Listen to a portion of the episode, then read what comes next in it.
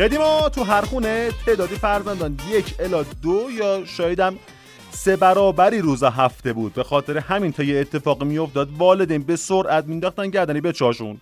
یعنی همسایه می‌گفت چرا آشغالدونا گذاشتن در خونه ما می‌گفتن به چه گذاشته عقلش که نمی‌رسید. یا می‌گفتن که چرا تا نصف شب بیدارین سر صدا می‌کنین می‌گفتن به به چه نمی‌ذارد مهمون برد.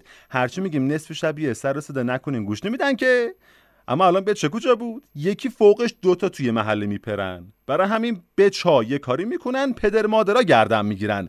مثلا معلم میگه پس چرا مشقاده تو شاد نذاشته مامان پیام داد که شرمنده من یادم رفت براش برفسم.